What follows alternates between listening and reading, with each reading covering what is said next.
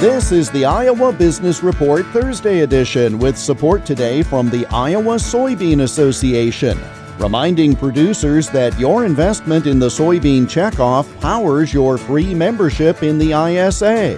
For more information, go to iasoybeans.com. Using the services of a business coach is not just for large companies. Heather Marquez of Action Coach MindLinks says reaching a business's potential is the goal regardless of the business's size.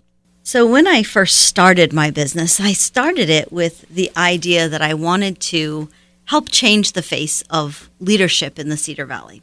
And that was a really important part of what I was doing. So, it was focused on leadership development and training, it was focused on executive coaching, those with, with teams but then I started to realize one, I missed a lot of the cold, hard business metrics that I had worked with throughout my career. And two, there was a really large, underserved group of small business owners that needed education, but they didn't necessarily always see themselves as leaders, even when they had a team.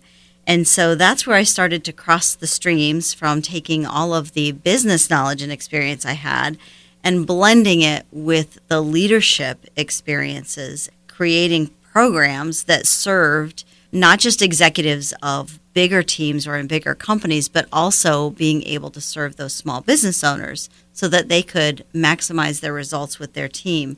You can learn more on the topic by listening to the most recent Iowa Business Report Weekend Edition. Click on the radio programs link at totallyiowa.com.